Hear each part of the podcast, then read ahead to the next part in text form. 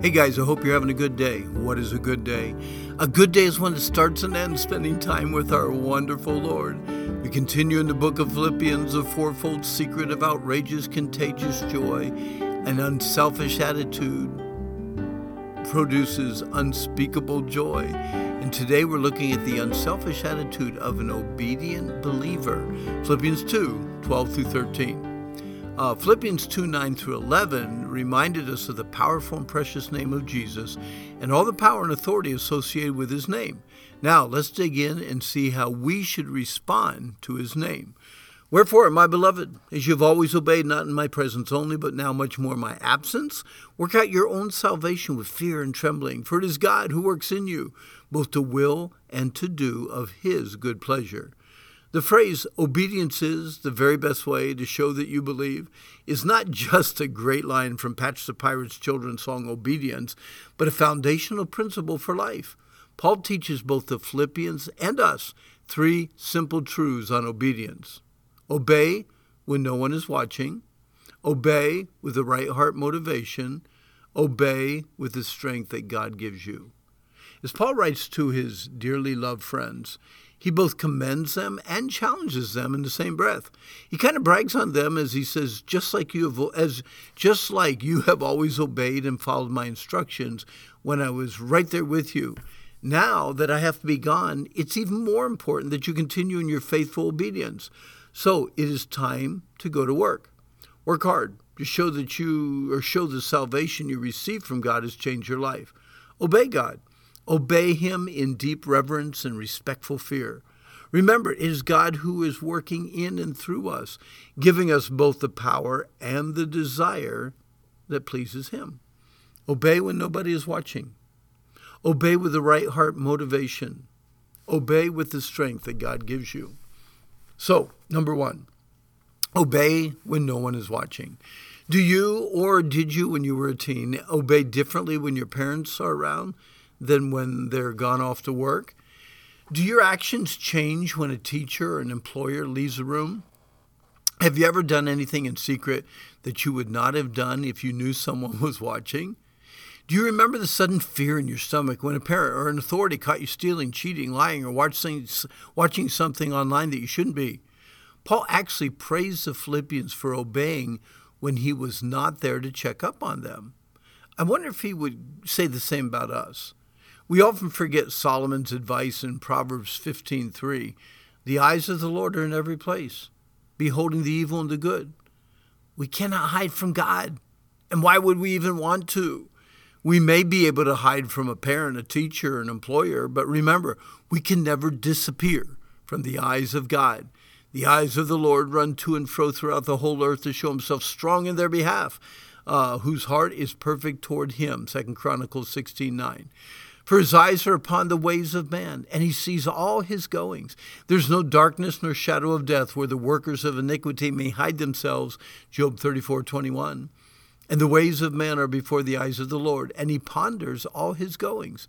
Proverbs 5:21. The eyes of our Lord search the whole earth in order to encourage and strengthen everyone whose heart is fully committed to him.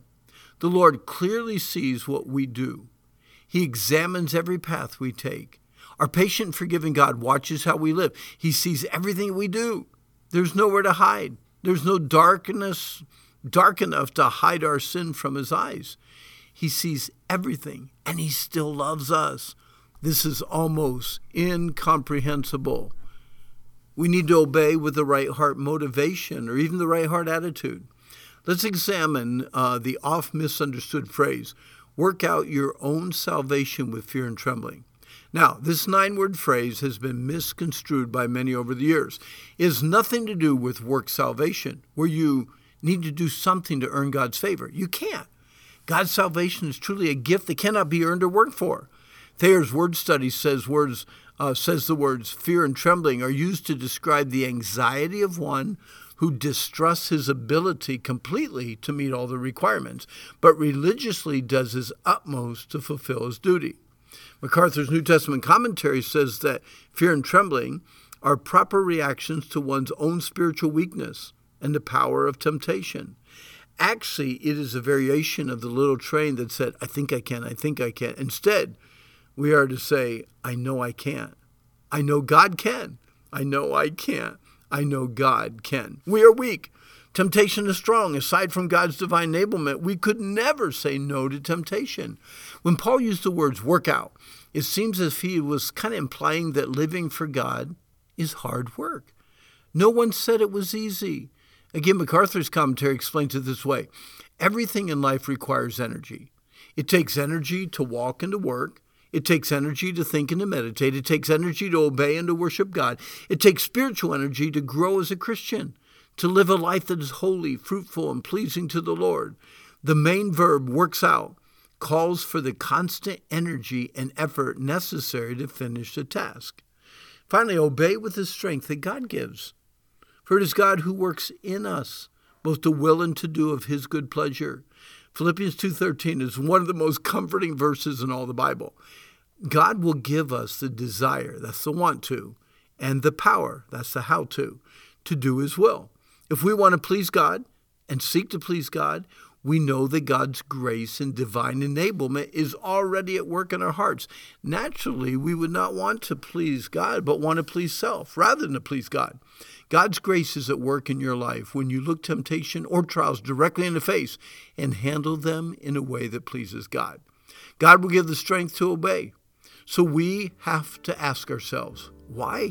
Why do we so often disobey?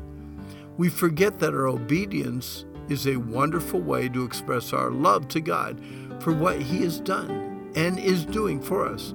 Obey today, quickly, sweetly, and completely. Yes, obedience is the very best way to show that you believe. Obey when no one is watching.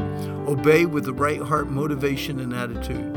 Obey with the strength that God gives you. Lord, thank you for the power and the desire to do your will. Thank you for enabling me and all of us to obey in a way that brings good pleasure to you. Hey, our time's up. Uh, this has been encouraging, it really has. But today is the day the Lord made. Let's rejoice, let's be glad in it, and I hope that you have a really, really good day.